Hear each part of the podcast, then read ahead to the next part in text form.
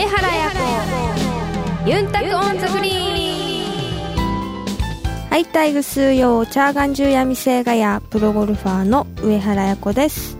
はーいこんにちは。皆さんお元気でしょうか？DJ 文子です。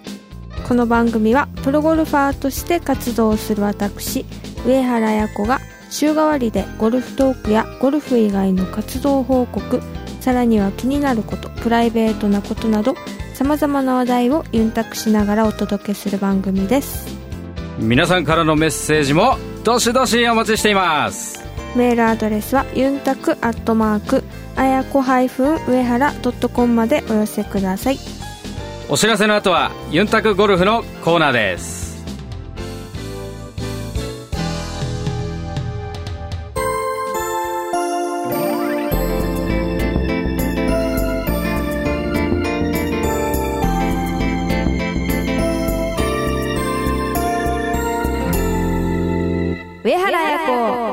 タクオンザグリーン。ユンタクゴルフ。このコーナーでは私 DJ 文吾がブログなどでは明かされないあやのゴルフに対する本音に迫っていきます。さあまず今週はこのお便りからご紹介しましょう。ペンネームありません。言わなくていいじゃん。あやこさん文吾さんこんにちは。夏ですね。夏休みですね。そこでうちの娘もこの機会にぜひゴルフデビューをさせたいと思います。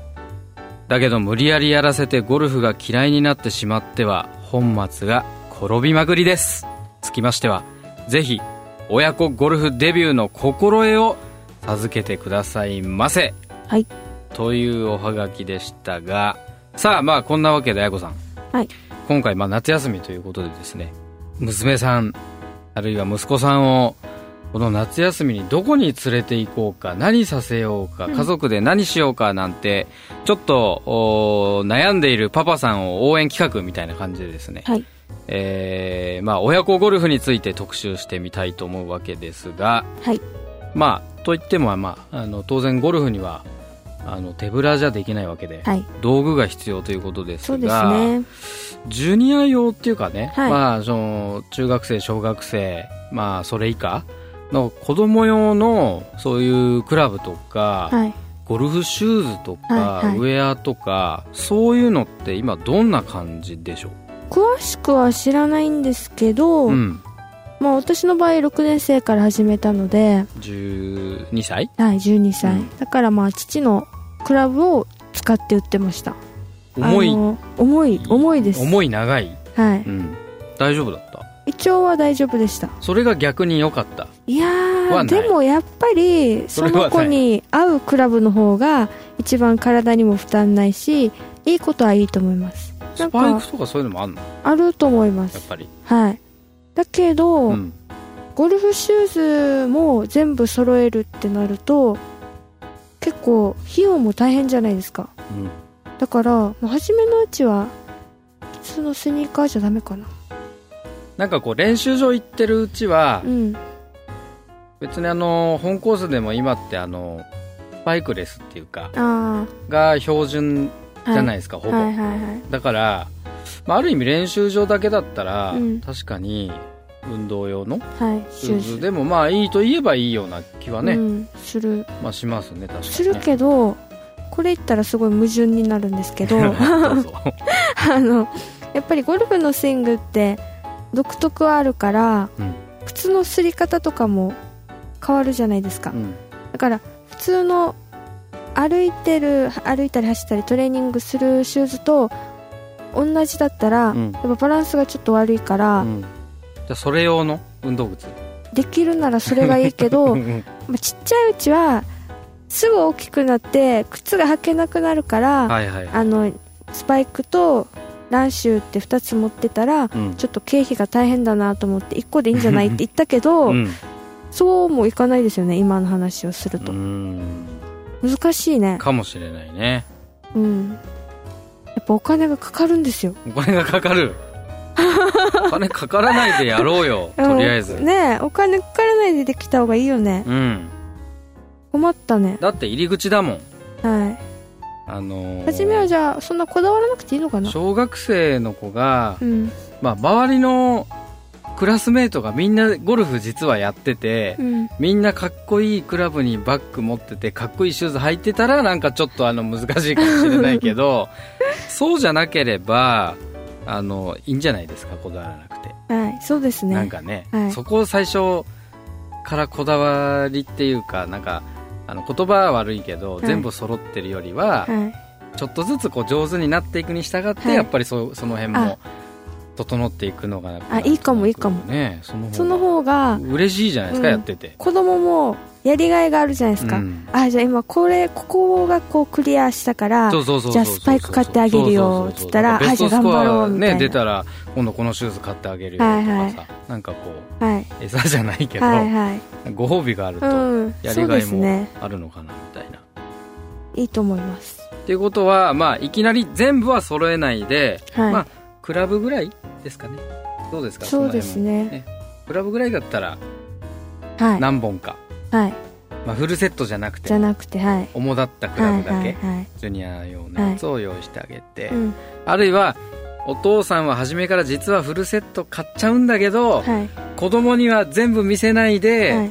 何本かだけうん。で始め、もう最初だからこれでやんなさいなんて言って、で、あのー、56本ぐらいのクラブだけあ、渡してあげてうん。使わしてあげて、で上手になってきたらあじゃあご褒美にじゃあこのアイアンとかっつって。はい。実はもともと買ってるんだけど、はいはいはい小出しにするとかさ、うん。それもいいかもね。ね。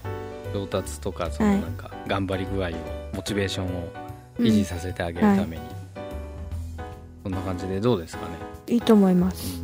ちなみにあのあやが着てるジュンロッペのウェアはこれはジュニア用っていうのはあるんですか、ジュニア用はないような気がしますないような気がする、はい。うん。じゃあえー S サイズみたいな感じのものであれば、うーん着れる。小学校高学年とかはい。大丈夫ですね。以上はなんか着れるかうなんみたいなね、ジュニアに特化したものははい。ないかもしれないけどね、うん。じゃあ実際ある程度のものが揃いましたという前提で、やっぱりこう練習場から順を追っていくのがいいのかあるいはゴルフってこういう場所でこんな開放感があるところでやるんだよみたいな感じでいきなりコースに連れてっちゃうのがいいのか、うん。その辺はどうかな？まあ私の場合は一番初めにコースから行きました。最初コースだった。でもコースはラウンドはしてないです。あー。クラブハウスを見に行った。本コース？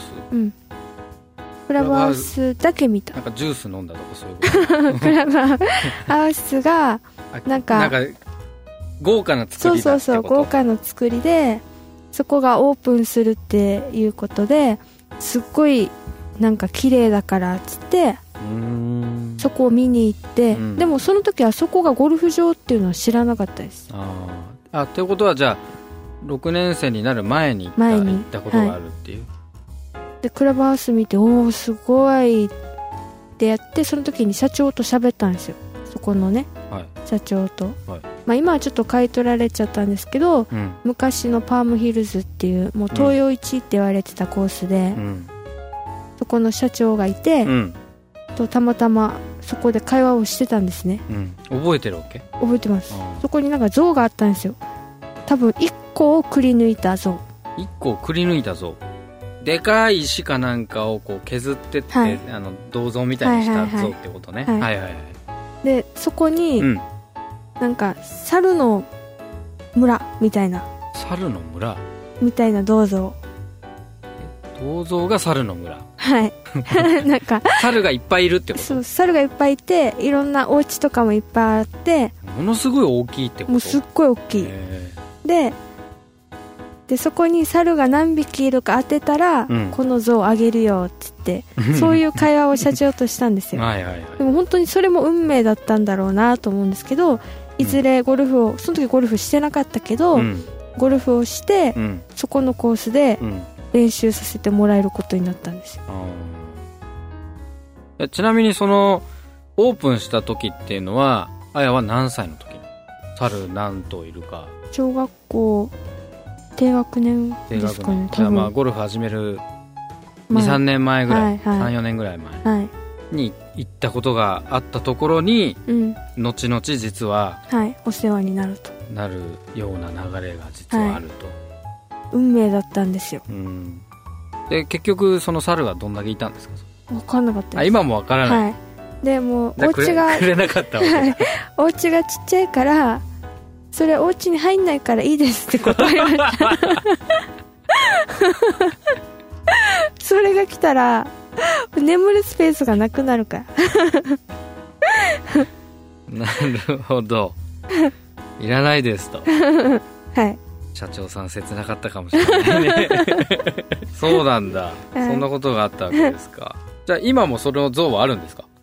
今はあるかな？あわからない。わかんないですね。うん。いつも裏口からしか入んないんで。あ正面の表のところにある像なわけね、はい。今度まずあるかないかと、はい。あったら、はい。猿がどんだけいたかっていうことを、えーじゃあなんか何ですかね。写真付きではい。なんかブログかなんかにアップしないといけないよねそうですね。うん、せっかくお話ししたぐらいですからねってことで流れがちょっとあのあさっての方に行っちゃったんですけど、要はどっちがいいんですか？練習場から行くのかコースにいきなり出るのがいいのかどやっぱり練習場からがいいんじゃないですあかそっちに落ち着くわけね。今の流れはあのなんとなくこうとりあえず場所に慣れるためにゴルフしなくてもいいからコースに行ってみたらどうですか？っていうのかと思ったんだけど練習場っていう結論だったあやっぱり、うん。あの沖縄だったら例えばダイキンオーキッドがはい。開幕戦があるのではいそこに一緒に見に行って親子うんでうん。であこういう風な雰囲気なんだって、うん。あ例えばあこうやってかっこいいなとかそういうね子供がもし思ったり興味を持ってくれたら、うん。もう閉めたもんじゃないですか。うん。そしたらもうじゃあゴルフやってみるかみたいな感じで、うん。そのまま練習場に行ってもいいですし、やうん。っぱり子供がこうやりたいって興味を持たないとなかなかうまくいかないじゃないですか、だからいきなりもしかしたら練習場行っても楽しいって思わないかもしれないので、まあ、そういう方法でもいいのかなと思います。なるほどね。はい。じゃあそういう意味で言うとねもう、うん。あのー今8月だけど、うん。男子のうん。日本オープン、はい、えーやっちゃうわけだから、はい、ありますねね、それ例えば、まあ、夏休み終わっちゃってるかもしれないけど、あの1回お子さん連れてって、うん。まあ、別にゴルフねそんなに真面目に見なくてもいいから、とりあえずピクニック気分で行ってもらって、なあなんかプロゴルファーがゴルフやってるなはい。みたいな、そういう場所にはい。連れてってあげる、うん。で半年ぐらい経ったら、はい。琉球さんのはい。ダイキンオーキッドにまた連れてって、はい。でこうちょっとずつこう火をつけるみたいな、はいこの作戦どうですか？いいですせっかくねねはい。男子のトーナメントもやるわけですからね、せっかく。結論としてはコースにまず行くんだけどプレーではなくて、うん。そこの場所に慣れましょうっていうあの俺がさっきも思ってたイメージの。それで興味を持たせて、はい。であちゃんとやるには練習場で練習しなきゃいけないんだよ。はい。っていう方向に持っていくみたいなはい。上手になってきたら1本ずつクラブを小出しに出していって、はい。ご褒美で。うん。でワンセット揃ったらあの次はこうちゃんとしたゴルフシューズをはい。次のご褒美に買ってあげる、はい。どうですか？いいと思いこます。のストーリーは。はい。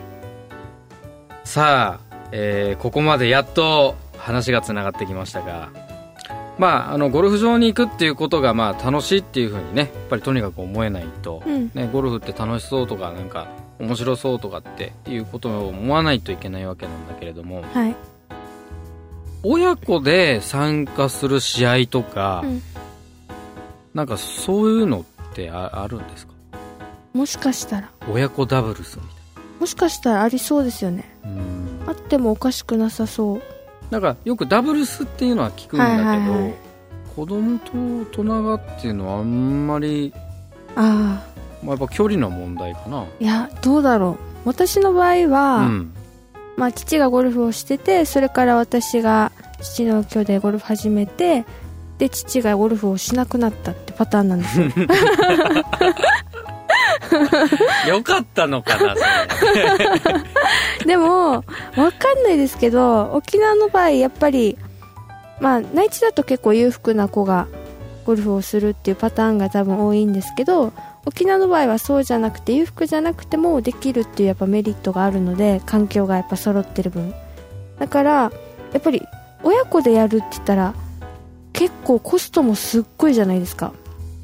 だからまあ父の場合はじゃあ自分はやめて、うん、もう私にその自分ができない分を注ぐ。それ以上を注いでくれるみたいな感じだったの。でそういうパターンだったのでもしかしたら沖縄の場合はそういう親子で出場できる大会があったとしても出る人が 出る人がいないかもしれない。ってことは逆にやったらすぐ優勝できるチャンスが巡ってくるってことじゃないですか、これ。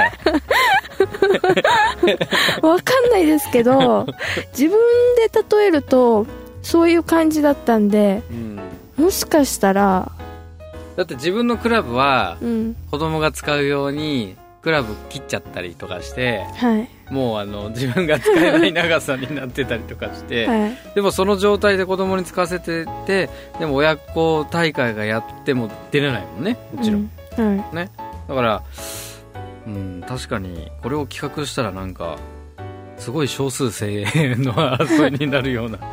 でもねも、うん、一つね今ねあの話しててこう思ったのは、うん、ジュニアを育てるための大会とか、はいジュニアが育つための土壌っていうかね協力してくれるゴルフ場さんとか練習場さんとか。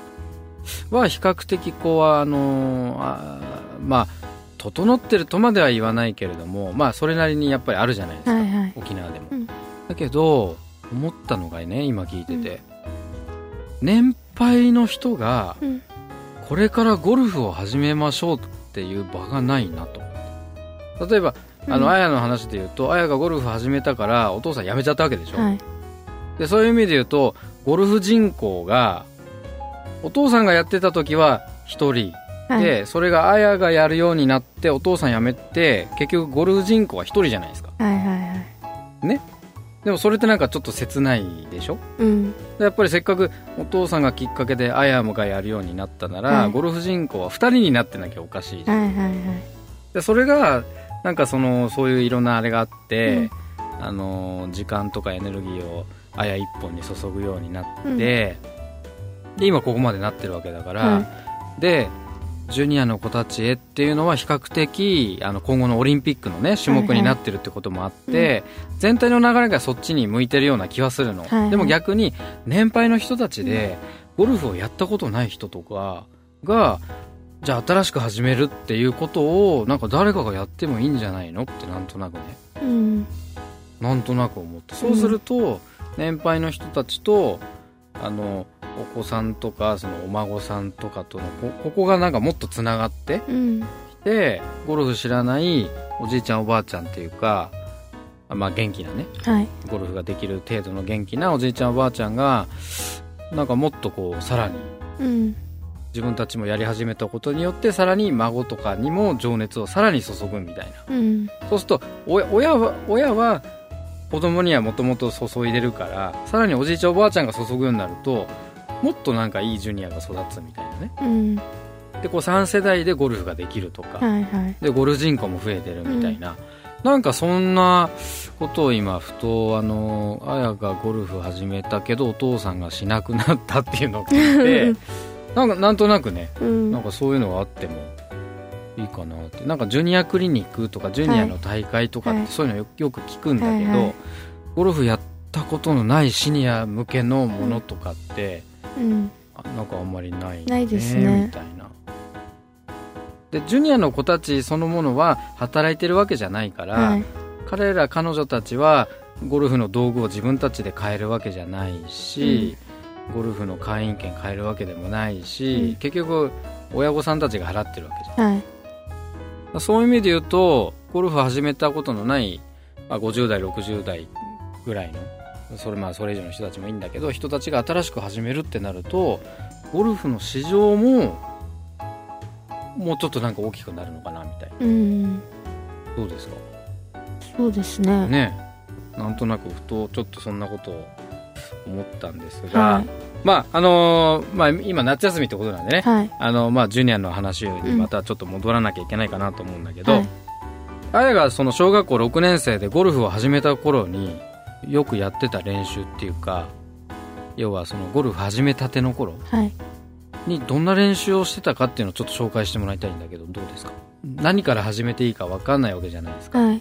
あのある意味お父さんだって教えたことがない人の方が圧倒的に多いわけで、はい。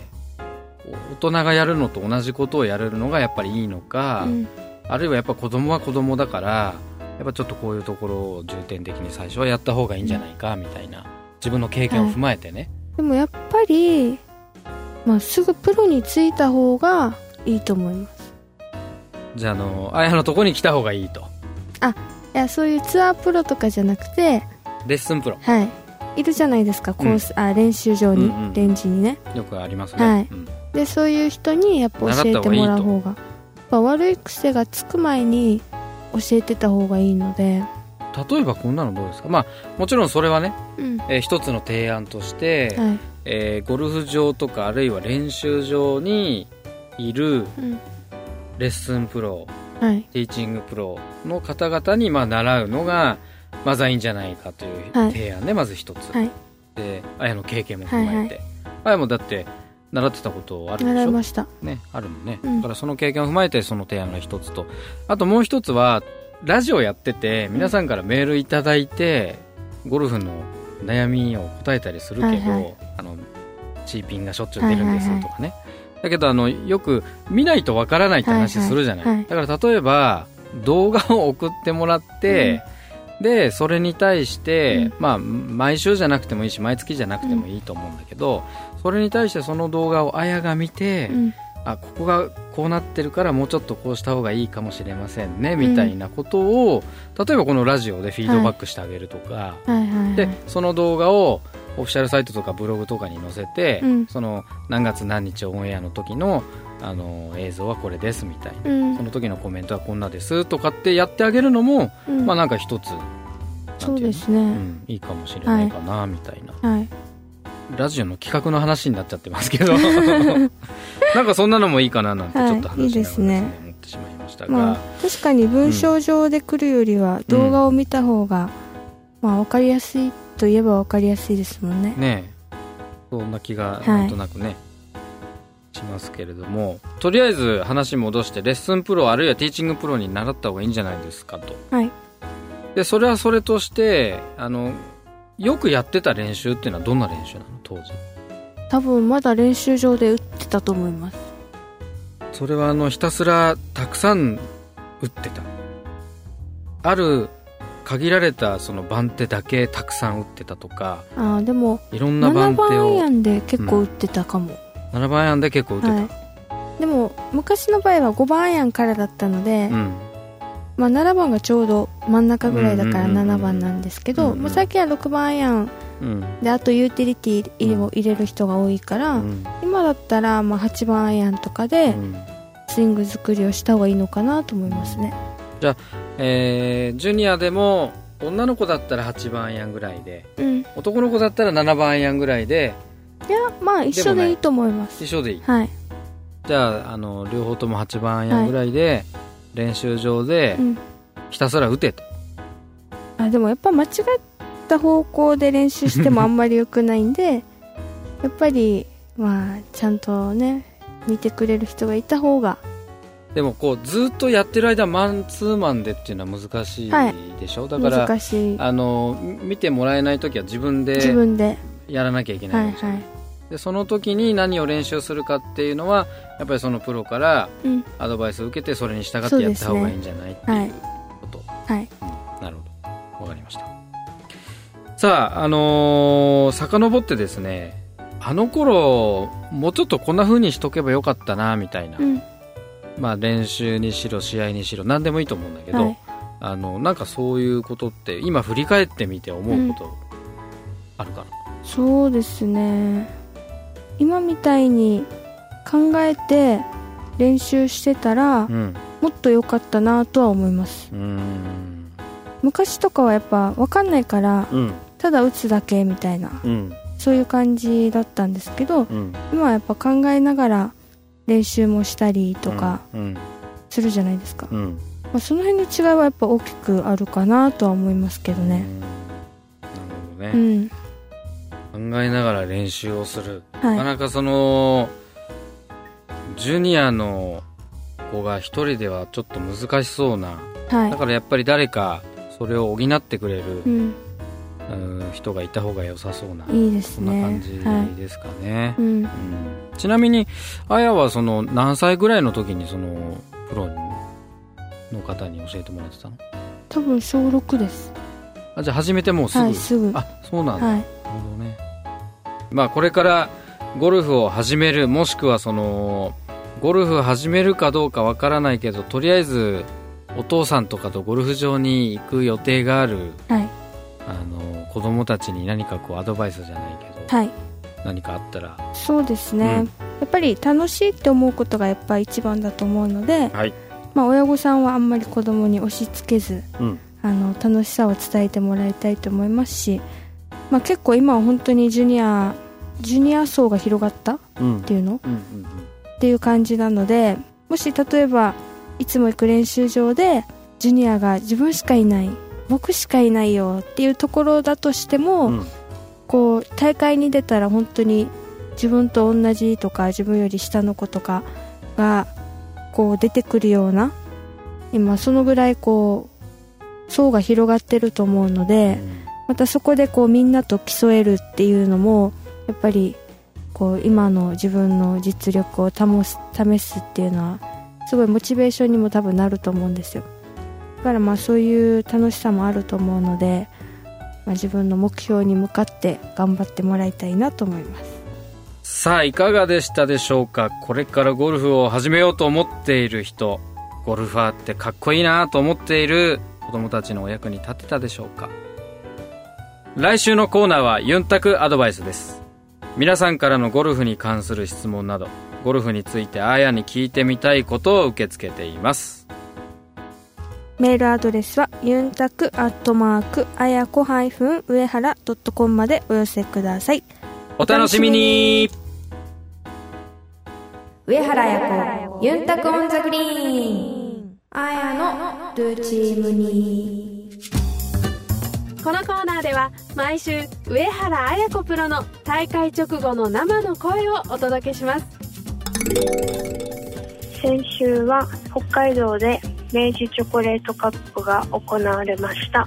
北海道独特の芝の洋芝はすごく難しく芝松のコースはグリーン周りのアプローチの難易度も上がりますしまたグリーンもすごくちっちゃいので精度も求められるそういうコースでした。今年は去年より少し距離も伸びていて後半の15番ホールとかはまた去年以上に難易度も上がっていて難しいセッティングとなっていました。外し場所をしっかり決めないとなかなか簡単にボギーを打ってしまうセッティングだったのでマネジメントもすごく要求されるトーナメントとなっていたのですがなかなかとアプローチも寄せきれず簡単にボギーを打ってしまっていたことがすごくもったいなかったです。また、まあ、チャンスにもつけてたのですがなかなかバーディーパットも入らず流れに乗ることができなかったので残念でしたがしっかりその辺の穴埋めをしてまた次から流れをしっかり呼び込めるように頑張りたいと思います。上原彩子ユンタクオンザグリーン。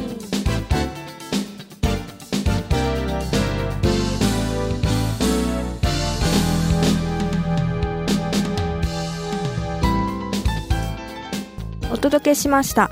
上原彩子ユンタクオンザグリーン。そろそろお別れの時間です。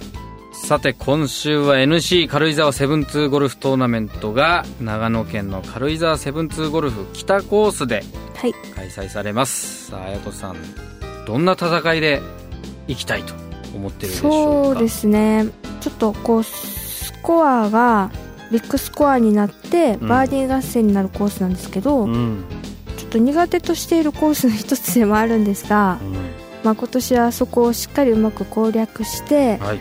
あのまた新たな上原綾子を誕生させるように頑張りたいです。軽井沢ではい。三輪綾子が誕生すると、はい。ぜひ頑張ってください。頑張ります。